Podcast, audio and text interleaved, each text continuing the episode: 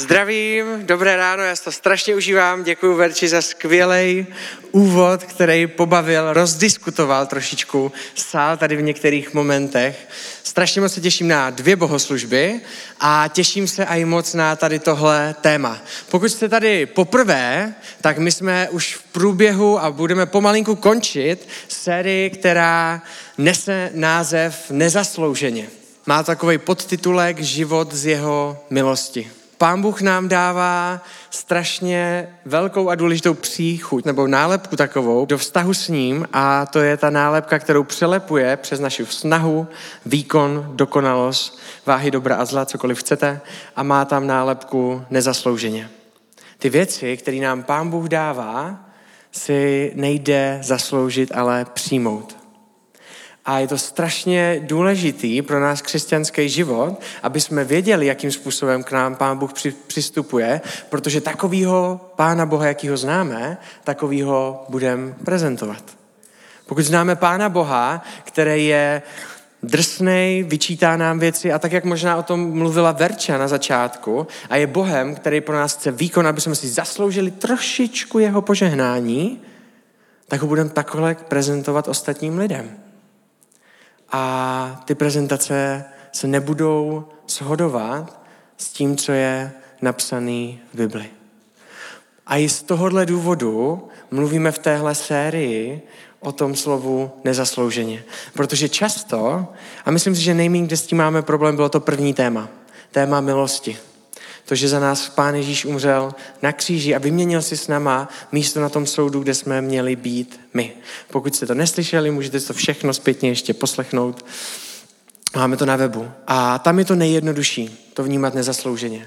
Protože pokud si přečteme Bibli, tak zjistíme, že máme být dokonalí, aby jsme mohli být do nebe, jít do nebe ne dobří. A tam už najednou nám všem dojde, že si to nemůžeme zasloužit. Ale ty témata, jako jsou boží blízkost, nebo boží požehnání, nebo boží oheň, tak často tam už jako i křesťani dáváme a cpeme tam tu nálepku musím si to nějak zasloužit. Někdy se cítíme blbě sloužit, když nedáváme a nezvládáme náš život. Pro lidi, kteří jste tady někdy býváte na stage, chváliči a tohle, někdy je to těžký přijít sem, když něco nezvládám, když nejsem na tom úplně s Pánem Bohem, dobře a někdy si kvůli těm okamžikům nastavíme do života zeď, kterou nám tam nestavil Pán Bůh, ale my sami. A někdo má definovaný život tím, že až budu dost dobrý, tak si mě Pán Bůh může použít. A mám tam spoustu dalších a dalších věcí. A proto mluvíme o tady téhle sérii. Mám takovou trošku zpětnou vazbu na tady tuhle sérii, takovou dvojitou. A ta jedna je, že někdy za mnou chodí lidi nebo mě píšou a říkají, ty brďo, já jsem brečela většinou toho eh, tvýho kázání. Kluci se tím moc nechlubí, ale i kluci u toho brečeli. A je to takový emoční a bylo to, ale byl to dobrý pláč, jo? A pak je ta druhá zpětná vazba a to je, to je tak moc emoční, až to jako kdyby pěkný není. Uh, já jsem člověk, který je emoční a zážitkový a Pána Boha tak poslouchám, nebo poznávám. A je pravda, že je to trošičku víc emocí, v emocích, ale je to z toho důvodu, že věřím, že Pán Bůh je taky Bůh plný emocí. A dneska se o tom budeme trošičku víc bavit, vůbec o emocích. Ale ještě předtím je zde jedna důležitá věc. Série, která je součástí tady téhle série. Máme poprvé v City Houseu dvě série v jednom. Ano, jak dobře víte a někteří z vás prezentujete a děkuji vám, máme sérii Make Rolák Great Again. Takže děkuji všem, kteří si dneska vzali rolák. Je to jenom humor, který vznikl náhodou, ale konečně máme dvě série v jednom. Tak a teďka jdeme. To byly ty pozitivní emoce, všechno teďka už bude smutný. Tak, jdeme na emoce. Uděláme si takový emoční okýnko tady. Pro spoustu z nás jsou emoce náročnou věcí. Někteří z nás máme vůbec problém vyjádřit emoce. A když se nás doma manželky zeptají, jak se máme, tak naše emoce je dobrý nebo špatný. A to jsou dvě základní, které jako chlapi umíme sem tam rozeznat. A někdy to je těžký si procházet emocema. Spoustu z nás se bojí otevřít v emocích, protože jsme prožili zranění. Spoustu z nás se otevřelo emočně před někým. Poprvé možná v životě jsme na sebe práskli něco, jak, co prožíváme. A ta reakce byl výsměch. Někdy je těžký být emočně otevřený, protože jsme si zažili odsouzení v momentě, kdy jsme se emočně otevřeli. A traumata a, a zranění v životě tak nás učí o těch emocích utíkat, protože to je natolik bolestivý, ty emoce, které si v ten moment zažíváme, že od toho chceme jít pryč. Emoce jsou někdy náročné. A já vám chci ty emoce a trošičku víc se na to kouknout skrze jeden příběh, který se stal a díky Kubovi uh, jsem si o něm mohl přečíst a to je příběh o Eliotovi. Eliot byl businessman, který měl, fungoval, měl skvělou práci, které fungoval dobře, měl nádhernou rodinu, manželku s dětma a byl to člověk, s kterým jste se chtěli potkat. Byl plný entu, entuziasmu, byl veselý, radostný a uměl navázat takový ten první kontakt příjemný s lidma. A Elliot fungoval skvěle ve všech oblastech svého života. A do toho všechno se mu začalo v životě vyskakovat jedna nepříjemná věc a to byly takové migrény.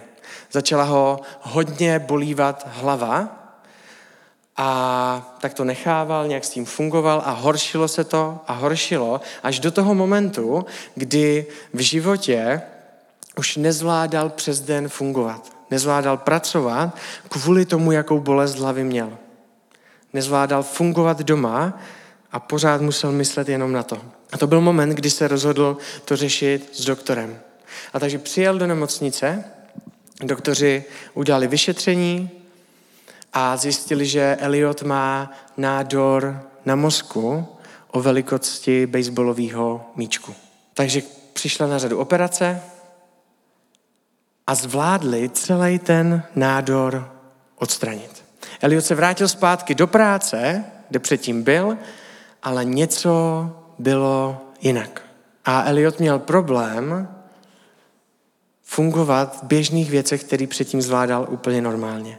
Najednou zapomínal na zkusky, nepřišel na ně, jednoduchý rozhodnutí pro něho trvaly strašnou dobu a nevěděl, jak se rozhodovat. A ostatní kolegové si toho všimli velice rychle. A tak, protože ho měli rádi a věděli, čím si prošel, tak dělali to, že to v práci za něj maskovali. To znamená, dozvěděli se, co všechno neudělal a co všechno podělal. A protože věděli, čím si prošel, tak to udělají za něj. Ale po nějaké době už to nezvládli ani oni. Eliot se nezvládal rozhodovat ve strašně jednoduchých věcech. A byly momenty, kdy šel koupit sešívačku protože nevěděl, kde ho má v kanclu, místo toho, aby si sešel s nějakým velkým uh, biznismenem na, na schůzku biznisovou, kde se měl bavit o tom projektu. Nepřišel tam a rozhodl se koupit sešívačku a odešel pryč pro sešívačku. A ty kolegové už to nezvládli, takže to prostě za něj přestali plnit ty úkoly a už to dlouhodobě nezvládali nést a Eliota vyhodili z práce. A nevěděli si s tím rady. Eliot podobným způsobem nezvládal život doma v rodině. Někdy se raději koukl na film Jamese Bonta, než aby šel na zápas nebo představení svých dětí. Nezvládal se rozhodovat v klasických, normálních situacích. Všechno si pamatoval, jeho rozum a IQ bylo furt stejný, ale nezvládal se rozhodovat ve strašně primitivních běžných věcech a jeho rozhodnutí byly špatný. A kvůli tomu, že takovýmhle způsobem fungoval, tak po čase přišel a i o manželku a o svý děti. A manželka se s ním rozvedla. Nedlouho potom se přichomítla do jeho života další žena, která si ho vzala a po roce se s ním rozvedla a připravila ho o půlku majetku. Do toho všeho se Eliot dostal do situace, kdy naletěl na jednoduchý finanční podvod a přišel o svý úspory. A zanedlouho přišel o barák, o všechny svoje peníze a skončil bezdomová na ulici. Ten nádor se povedl odstranit, ale něco bylo jinak. A z té ulice přijel jeho brácha, který ho tam vzal a začal se o něj starat.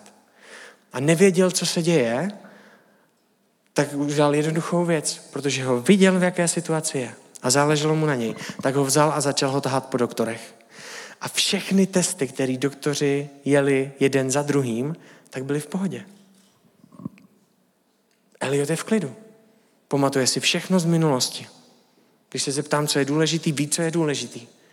Můžeme spolu mít diskuzi. Furt mě přijde empatický. V tom všem, který, co si zažívá, dokáže mít úsměv. A nikdo nevěděl, jak Eliotovi pomoct. Až jeho brácha přišel k jednomu neurologovi, Antoniovi Damasiovi, ke kterému ho dovedl a on udělal to, co všichni ostatní. Vzal ty testy, projel Eliota všech, všema testama a zjistil, že je v klidu. A pak ho napadlo udělat něco jiného. Všichni ostatní testovali intelekt a rozum Eliota a Antonio si řekl, že zkusí otestovat jeho pocity. A přišel před ním s obrázkama z místa vražd, z dětí, kterýma hladoví, s popálenýma lidma, z války a jeden po druhým před něho vyskládával. A s Eliotem to ani nehlo. A to byl startovací moment, kdy Antonio začal zkoumat Eliotovi emoce. A přišel na to, že v momentě, kdy mu vydělali ten nádor z mozku, tak odešla jeho funkce v mozku mít emoce a cítit. A kvůli tady tomuhle nebyl schopný se rozhodnout v běžných věcech a kvůli tomu, že ztratil emoce ve svém životě, tak přišel až na to místo, do který, na který se díky tomu dostal. Tady tenhle příběh je popsaný v několika těch knížkách. Tady tenhle, tady tahle věc, to, co se stalo historicky, tak to cituje víc knížek, víc knížek to rozebírá a v jedné z nich eh, je rozum a emoce, které se popisují dohromady, představované jako auto, kde je řidič a spolujezdec. Abyste si to představili líp, tak, je, tak já vám to hodím do rally. Jo? Většina z nás si myslí, že emoce jsou nějaká druhořadá věc, která by v ideálním případě měla co nejrychleji odejít, aby jsme se mohli konečně rozumově rozhodnout. Protože emoce nás dovedou na špatný místo. A ten Antonio, a to, jak to popisuje, tak se to dá připom- při, přirovnat k autu. Za prvé, bez emocí to auto vám ani nepojede. Bez emocí budete mít super funkční auto, ale nerozjedete ho. A pak je tady ta pozice toho řidiče a navigátora spolujezdce. Když jedete rally, tak tam je navigátor, který vám říká R2, a říká vám ty informace, abyste věděli, co máte dělat. A většina z nás si myslíme, nebo žijeme v tom, že emoce je navigátor. Emoce je něco, co přijde, udělá to bordel v naší hlavě a až to odejde, tak se můžeme konečně rozhodnout. Ale to, na co ty výzkumy a na to, na to, co přichází věci díky k tomu Eliotovému příběhu, je to, že to je naopak. Že emoce nese náboj, bez kterého to rozhodnutí neuděláme a ten navigátor, který musí být dobrý, tak je spolujezdec a ne řidič. Je strašně důležitý, aby fungovaly obě dvě. Já nechci teďka nějak přehánět to s emocema. Znáte možná nějaký emoční lidi, kteří dělají emoční rozhodnutí bez nějakého přemýšlení nad tím a nikdy taky vás to nezavede na dobrý místa v životě. Je důležitý ale vědět, že emoce jsou na strašně důležitém místě a mají strašně důležité místo v našem životě. Rozhodování a náš intelekt je strašně klíčový, aby jsme v tom relí, který jedem životem, znali, kde je jaká zatáčka a jak je moudrý podřadit nebo nepodřadit, kdy zahnout doleva a kdy zabrzdit úplně a bez toho se rozsekáme. A je potřeba to mít, kritické myšlení a všechno, co k tomu patří. Ale jsou to emoce, které nám dávají náboj do života. Já si můžu sepsat hodnoty, já mám sepsané hodnoty, opakuju si je, mám sepsanou hodnotu, jaký mám být tatínek, ale jsou to momenty emocí, které mě vedou k tomu, abych ju naplnil, tu hodnotu. Jsou to momenty, kdy přijdu po práci a moje aiminka, protože je zvyklá na to, co dělám po každý, tak přijdu, hodím si batoh dolů, kleknu si, ona mě obejme a jsou dny, kdy mě přijde a řekne mě, tati, ty mě tak chybíš.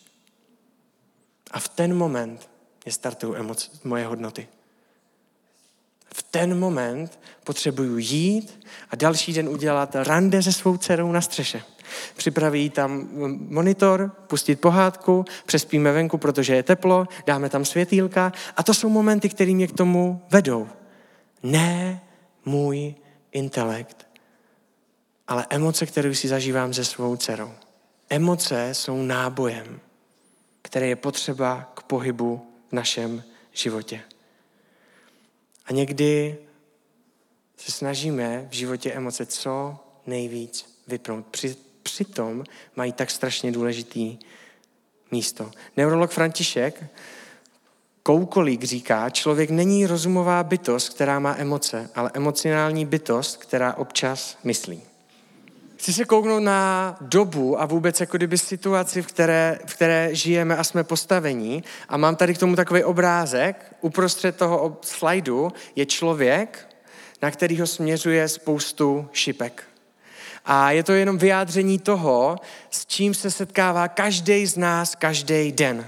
Protože my v dnešní době a emoce často vznikají na základě podmětů zvenku na základě toho, co vidíme, co nám kdo řekne. Když jedeme do církve a spěcháme nebo něco takového, jedeme autem prostě, zastavíme si na zelené, koukneme se, aby jsme byli jako kdyby jo, křesťaní, tak si vybíráme prostě v playlistu tu nejvíc křesťanskou písničku, kterou můžeme a najednou z ničeho nic. Nás vytroubí vzadu někdo za náma, protože už je zelená. Pět sekund.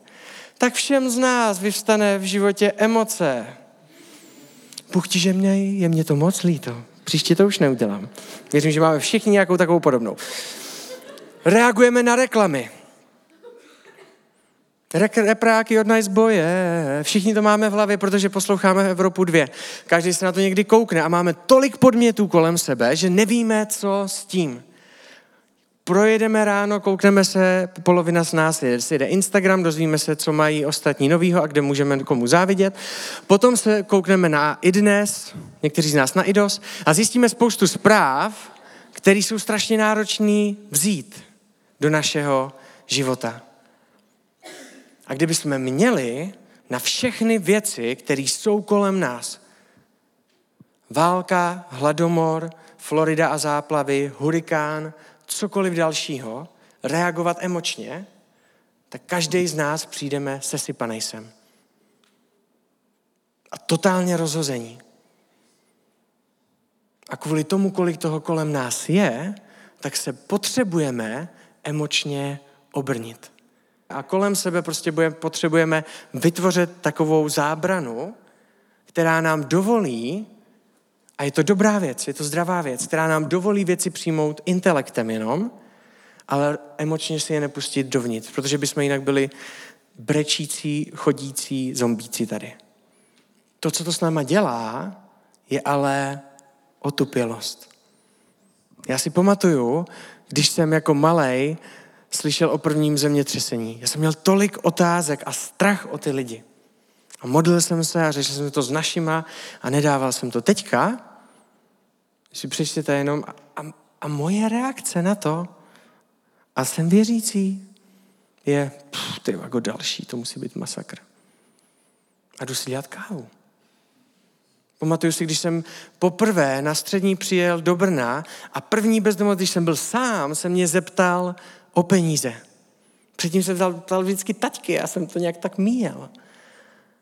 Já jsem nevěděl, co mám dělat, já jsem nevěděl, co je správný. Tak jsem vzal svoje peníze a šel jsem si s ním něco koupit a pak jsem to řešil s našima. A nevěděl jsem, jak budu reagovat další den, nevěděl jsem, jak to vyřešit a emočně jsem to nemohl zvládnout. Po čtyřech letech na konci střední.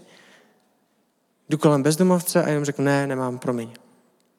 To, že se v životě musíme obrnit proti emocím a nechat to v intelektu, nás dělá dlouhodobě otupělými vůči emocím. A to, co se musíme učit tady v tomhle a kde musíme být cílevědomí, je vybírat si z toho všech, všeho, co na mě směřuje, z těch všech podmětů něco, co dovolím, aby šlo přímo až do mě. Nemám tam slova, takže to musím dneska říkat.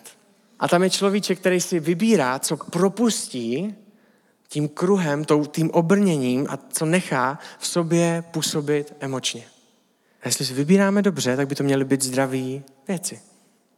Ale známe se.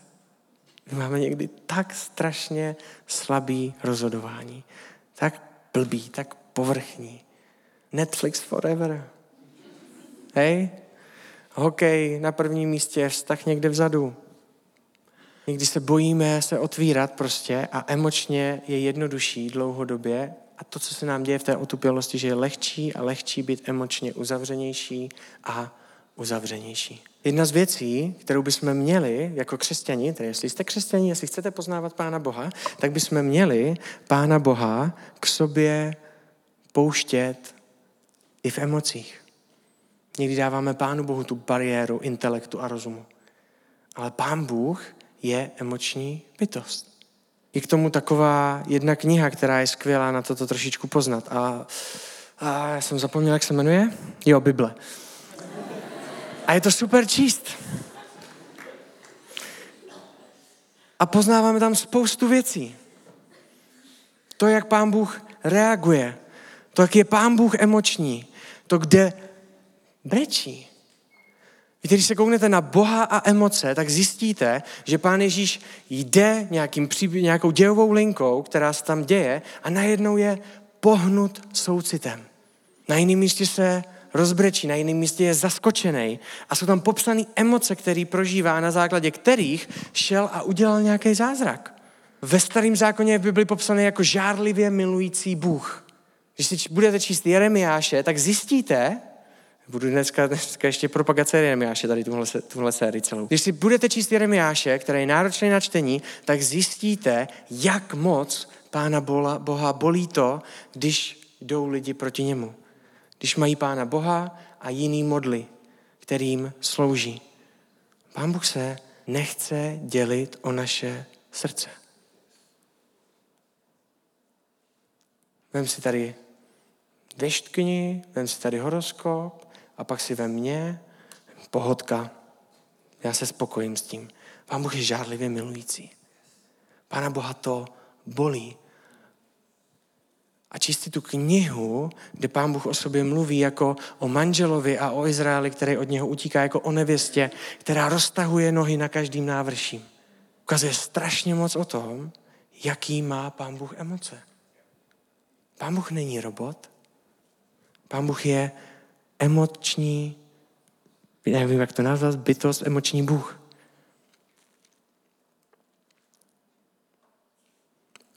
Koukneme se spolu na jeden příběh teďka. A tohle bylo takový, teďka uzavírám takový emoční okýnko. Jo? To, proč je to důležitý a to, proč to možná stojí za to trošičku si přepsat. To, proč stojí za to odejít někdy jenom z našeho intelektu a z naší rozumové části a pracovat na tom, aby jsem fungoval i emočním způsobem. A koukneme se na ve zkratce na příběh Nehemiáše. Nehemiáš je týpek, je to jedna kniha, která mu je věnovaná v, ve starém zákoně, myslím, že má kolem 12-13 kapitol. Je to kratší a Nehemiáš žije v období, kdy izraelský národ, který si vedl pán Bůh ve starém na, na zákoně, tak měli to období, kdy od pána Boha odešli. Obětovali ostatní modlům, nabrali si uh, z ostatní náboženství, zmixovali si tam z toho super duchovní guláš a pán Bůh říká ne a snaží se s nima jednat a oni furt ho neposlouchají, furt se k němu nevrací, až jsou všichni rozhnáni. Někteří zůstanou v Jeruzalémě, někteří zůstanou ve svých městech, někteří jdou pryč a Nehemiáš zůstane v Perzii a slouží v perskýmu králi, který má jméno Artaxerx. Jo? Zlatý Asterix mi. K Nehemiáši doputuje jedna informace, jedna šipka. Jeden podmět, který se dostane k němu v jeho životě. A to je informace o tom, že Jeruzalém, město, kterým vyrůstal, město, který znal, je v troskách. Nejsou tam lidi, kteří by to opravovali, protože už to všichni vzdali a už nemají sílu na to, aby s tím něco udělali. A je to jedna z dalších věcí, jedna z dalších šipek, která směřuje na Nehemiáše. A Nehemiáš to první, co udělá, tak se začne modlit. Připomíná si, kým je Pán Bůh. Připomíná si, jakou má vizi, jaký má srdce. Začne se modlit a na konci chce po Pánu Bohu jednu věc. Mohl bych tam jít? Já vím, že sloužím králi. A vím, že je tady riziko, že když budu na výpověď, tak to není jak v 21. století, že mě řekne, hej, tak dva měsíce a můžeš, můžeš pádit. Ale může mě kilnout. Což není nejpříjemnější představa v mém životě. Ale je to pro mě natolik důležitý a natolik to pohlo mým srdcem, že to prostě půjdu udělat. A Nehemiáš jde před krále a je napsaný, že s modlitbou, že se, někdy to znáte, takový ty modlitby prostě, nenamodlili jste si ráno, hej, nebo se něco stane a prostě jsou takový ty rychle modlitby, které prostě se něco děje, prostě najednou a rychle se pomodlíte. Nehemiáš tam má modlitby, které prostě proskakují jeho hlavou v tom, co se tam na královském dvoře a jde tam za tím králem se ho ptát o to, jestli by ho mohl pustit pryč. Je tam moment, kdy přijde a před králem nikdy předtím nebyl smutný. Protože se to nedělalo. Ne, protože proč byste měli kazit náladu krále? Nehemiáš byl vždycky, dobrý den, dáte si vínko? A najednou přichází poprvé za celou jeho službu a je na něm vidět, že je hotový. Protože to je natolik silný v jeho srdci a v jeho životě, že to nedokáže nemít na tváři vepsaný. A je tam před králem a je hotový poprvé za celou službu, za celou jeho pracovní kariéru. A ten král se na něj kouká a říká, co se, co se děje. On mu vysvětluje celou situaci v Jeruzalémě a pak se ptá, mohl bys mě tam pustit. Jo a, a znovu se pomodlí. A říká, jo a mohl bys mě ještě napsat takový dopis, abych mohl projít bezpečně před tady tuhle krajinu, protože tam by mě možná taky kilnuli. A ještě znovu se pomodlí a říká, jo a mohl bys mě, prosím tě, zapsat ještě další dopis, abych u tohohle týpka po cestě do Jeruzaléma mohl nabrat uh, jeho dřevo, tvoje dřevo na obnovu těch, jako my tam moc dřeva nemáme prej už, na obnovu těch hradeb. A je to strašně drzej dotaz. A pán Bůh ho nechá projít. A ten král mu řekne, jo, tady máš jeden dopis, tady máš druhý dopis, můžeš mě prosím tě říct, jak dlouho budeš pryč? Během až mu zkusí nahodit nějaký datum. A král říká, OK, tak se měj. A něco nelogického se tam děje a Nehemiáš jde a buduje hradby Jeruzaléma, hecuje tam potom všechny ostatní, kteří už to vzdali.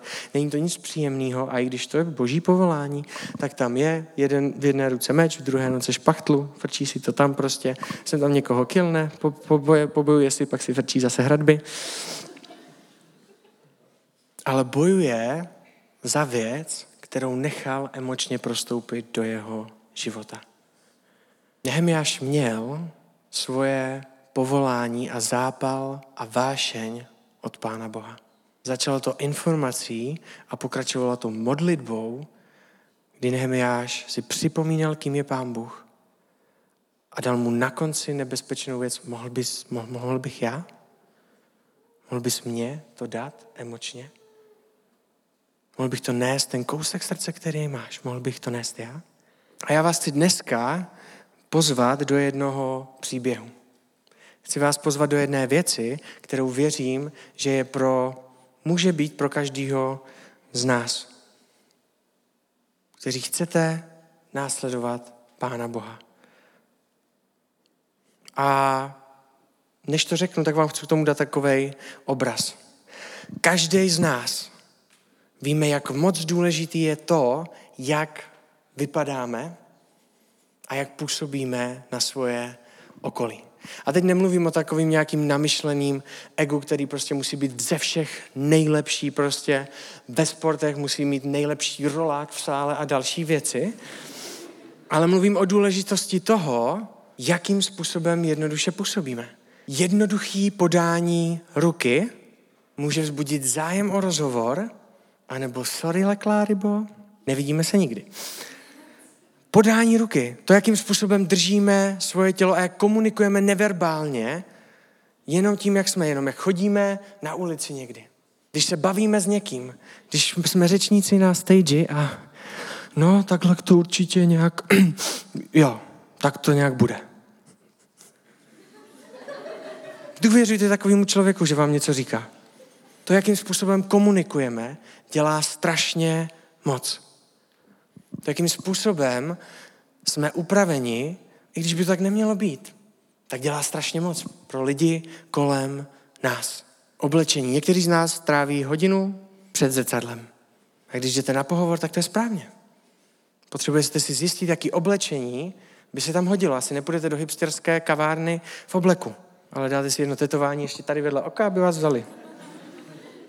To, jak vypadám, komunikuje a i když bychom to chtěli nebo nechtěli, komunikuje strašně moc proto, aby, aby jsme se seznamovali s lidmi, aby jsme navazovali vztahy. Když by tak možná nemělo být. Ale je to tak a všichni o tom víme. Takže to chci jenom vyzdvihnout. Když se bavím s někým a budu mít s někým rozhovor, omlouvám se všem kameramanům, který mě teďka natáčí, a budu se s ním bavit takhle, jo, jo, tak se mě nebude svěřovat. Když se k němu nakloním a řeknu, wow, ty vago, to musí být těžký. OK. Jo, hej, chápu tě. Lidi, kteří hodně chápují, tak se hodně dozví, jo? Jenom taková rada. Dělá to strašně moc. Všechno kolem nás. Další důležitá věc, která udělá strašně moc ve vašem životě, jak o vás ostatní lidi mluví. Já vím, že to jsou povrchní věci. A bohužel jsou strašně důležitý jak o mě ostatní mluví. Tam už je to víc o charakteru. Já jsem se několikrát ve svém životě šel seznámit s někým na základě toho, co mě o něm řekli ostatní. Hej, Čenzo, ten je strašně podobný jako ty. Až přijedeš k nám, tak tohle je prostě tvůj člověk. A s ním se musíš seznámit. On je úplně stejný, akorát je chytřejší. Tak děkuju. Kdybys neřekl tu poslední větu, tak jsem se s ním seznámil. Kuba, jo, teďka se bavíme, bavili jsme se v, v kanclu o věcech a bavili jsme se o filmech, o seriálech. A Kuba mě natolik dobře představil seriál na Netflixu Sweet Magnolia, že jsem se na něj koukl. A už to po druhý neudělám. Ale to představení bylo natolik lákavý a Kuba o tom mluvil s takovým zápalem, že jsem to prostě musel udělat. Já jsem říkal, wow, to vypadá fakt hodně dobře. Je tam použitá křesťanština, ale ne tak kýčově, to bude skvělý. Jsou tam jako kdyby lidi, kteří se chovají správně. A to je skvělý, jakože tam jsou takový vzory v tom, pak jsem se na to koukal.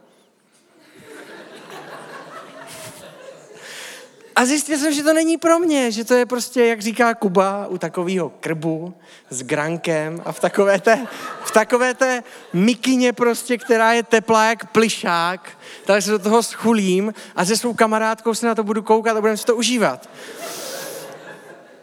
A Kuba asi nevěděl, že takový nejsem úplně.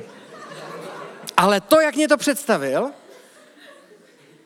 tak jednoduše jsem se s tím musel setkat. Musel jsem to vyzkoušet je strašně důležitý, jakým dojmem působíme. I když by to tak nemělo být. Je strašně důležitý, jakým způsobem nás představují lidi kolem nás, naši kamarádi. A moc dobře to všichni víme. A moje otázka, a to kam vás chci pozvat, je jak, ne jak vypadám já, ale jak vypadá Bůh. Je strašně důležitý, jakým způsobem a jaký obrázek má Pán Bůh v České republice. Je strašně důležitý, jakým způsobem o něm mluví lidi, kteří ho představují. Protože to je často, i když to jsou povrchní věci, tak to je často klíč toho, jestli člověk za pánem půjde, po Bohem půjde a půjde si ho vyzkoušet, nebo ne. Jaký obrázek má pán Bůh v Česku?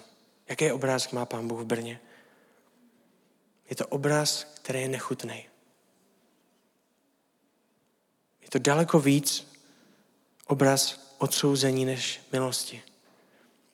Je to daleko víc obraz, který je svázaný pravidlama toho, co člověk musí a nesmí, než svoboda bez zákonu z milostí. Tam daleko silnější slovo zasluž si, než přijetí bez podmínek. Jak se můžeš opovažit jít do církve s roztrhanýma džínama a s naušnicema v uších? Ježíš, který se potkával s prostitutkama, s opilci, dával jim hodnotu, kterou si nezasloužili a přijetí, které nikdy nezažili, je v dnešní době odprezentovaný jako Bůh, který je proti homosexuálům. Jako Bůh, který soudí tetování a účesy, kde se víc jak dvě barvy. Ježíš, který přijímal lidi, kterých se ostatní ani nedotkli, je prezentovaný jako Bůh, který nesnese ošundělý oblečení v církvi. Církev, která má nést přijetí. Církev, která nemá soudit, ale má smiřovat lidi s Bohem. Má obraz církve, která odsuzuje. Církev, která znásilňuje děti. Církev, která okrádá lidi o peníze. To všechno není výmysl a pomluva, ale je to historie a přítomnost obrazu, které lidi v Česku mají před sebou. A je to nechutný. Je to jedna z klíčových věcí, aby lidi přišli k Pánu Bohu. Je obraz, který o něm napsal někdo jiný. Ne Pán Bůh sám. A v Česku je natolik silný, že když se bavím s nevěřícíma lidma o Bohu, tak jim prvně nejdu představovat Ježíše. Protože nemůžu. První, co potřebuji udělat, je, jak vnímáš Pána Boha? A pak s nima můžu tři hodiny souhlasit na tom, že to je celý totálně blbě. Jak vypadá Bůh v Česku? První věta ve vizi, kterou jako City House chceme jít, tak je, že chceme měnit pohled lidí na Boha a na církev. To je první věta. Chceme měnit pohled lidí na Boha a na církev, protože ten obraz, který tady je, tak je nechutný a nemá s Pánem Bohem nic společného. Jaká je ta strategie? Je to věc, na kterou se často pozastavujeme. Protože Pán Bůh si na to vybral nás. Pán Bůh si na to vybral mě, Pán Bůh si na to vybral církev. Aby církev reprezentovala Pána Boha, jeho hodnoty, jeho přijetí, jeho lásku, která nesoudí, ale přijímá. V Matouši v 5. kapitoli ve 14. verši, já už budu končit, tak se může nastoupit kap, kapela, je napsaný tohle. Vy jste světlo světa. Město ležící nahoře nemůže být skryto. Já vás chci dneska pozvat a představit vám jednu šipku, která na vás dneska ráno směřuje. Je to informace. Možná jsem do toho vložil trošku emocí, ale je to informace. A je na každém z nás. A ne každý na tom místě jsme. Někdo ještě potřebuje Pána Boha poznat a je to v pohodě. Je to v klidu. Ale někteří z nás už Pána Boha znají dlouho. Někteří z nás se bojíme reprezentovat Pána Boha jinde než v neděli. Někteří z nás jsme reprezentovali Pána Boha dobře na střední, ale teďka už jsme zaneprázdnění. A přece nebudu míchat biznis a Boha. Víte, Pán Bůh má být součástí celého mýho života. Pán Bůh je základem. Pán Bůh není krabice, kterou otvírám v neděli ráno a zavírám ji v neděli večer. Pán Bůh je základem, na které stojí celý můj život. A to, kam mě Pán Bůh zve, kam zval Nehemiáše, kam zve každýho nás, je město nahoře, které nemůže být skryto. V momentě, kdy jsem řekl, že jsem věřící, tak reprezentuju Pána Boha. Reprezentuju Pána Boha v Kauflandu, kam chodím nakupovat. V práci, kterou dělám, což je pro mě možná jednodušší když jsem pastor. Mezi spolužákama, mezi spoluhráčema na hokej, v lidma v posilovně, s kterými se vidím každý ráno. Reprezentuju Pána Boha. A to, kam mě chce Pán Bůh pozvat, kde mi chce zapálit moji vášeň, která není moje zodpovědnost. Moje zodpovědnost je modlitba. Zlom mě, proto abych věděl, že tě reprezentuju. Dovol mě reprezentovat tě v práci. Dovol mě povídat o tobě jednomu člověku. Dovol mě nepovídat s lidma, ale žít tak, aby viděli, že jsem jiný. Chci, aby lidi, kteří se se mnou setkají, tak se zastavili a řekli si, ten je, ten je nějaký divný, ten je nějaký jiný, co tam nehraje. Chci vám dát dvě výzvy. Ta první výzva je, jestli jste tady sedíte a jste na cestě poznávání Pána Boha, ale doteď jste poznávali Pána Boha jenom intelektem a rozumem. Ta první modlitba je, Pane Bože, dej se mě poznat a i emočně. Pán Bůh, když se představuje, tak se představuje jako otec. Když nás představuje v Bibli, tak nás představuje jako rodinu, jako přátele. To není vztah založený jenom na intelektu. Tam je to nabitý emocema. Ta druhá výzva je pro ty z vás, kteří jste možná křesťaní jenom v neděli. Je to fajn si zachválit, slyšet Boží slovo v neděli. Je to super. Ale žít to přes týden. A každý z nás tam byl. To není věc, kterou by křesťani před váma neřešili. Tohle jsme řešili já, Kuba, všichni. A chce to odvahu. A chce to modlitbu. Ta druhá výzva je i pro ty z vás, kteří se chcete koukat na váš život jinak. Možná jste byli dobrýma reprezentantama Pána Boha, ale už máte moc málo času. Na střední to šlo, teď už ne. Pane Ježíši, já tě prosím za tu první skupinu. Prosím tě za ty z nás, kteří se na tebe koukají a poznáváme tě intelektem, máme o tobě víc a víc informací a je to rozumový. A není to špatný a potřebujeme to. Ale chci tě prosit za to, chceme tě prosit za to, aby si k nám promluvil a i emočně.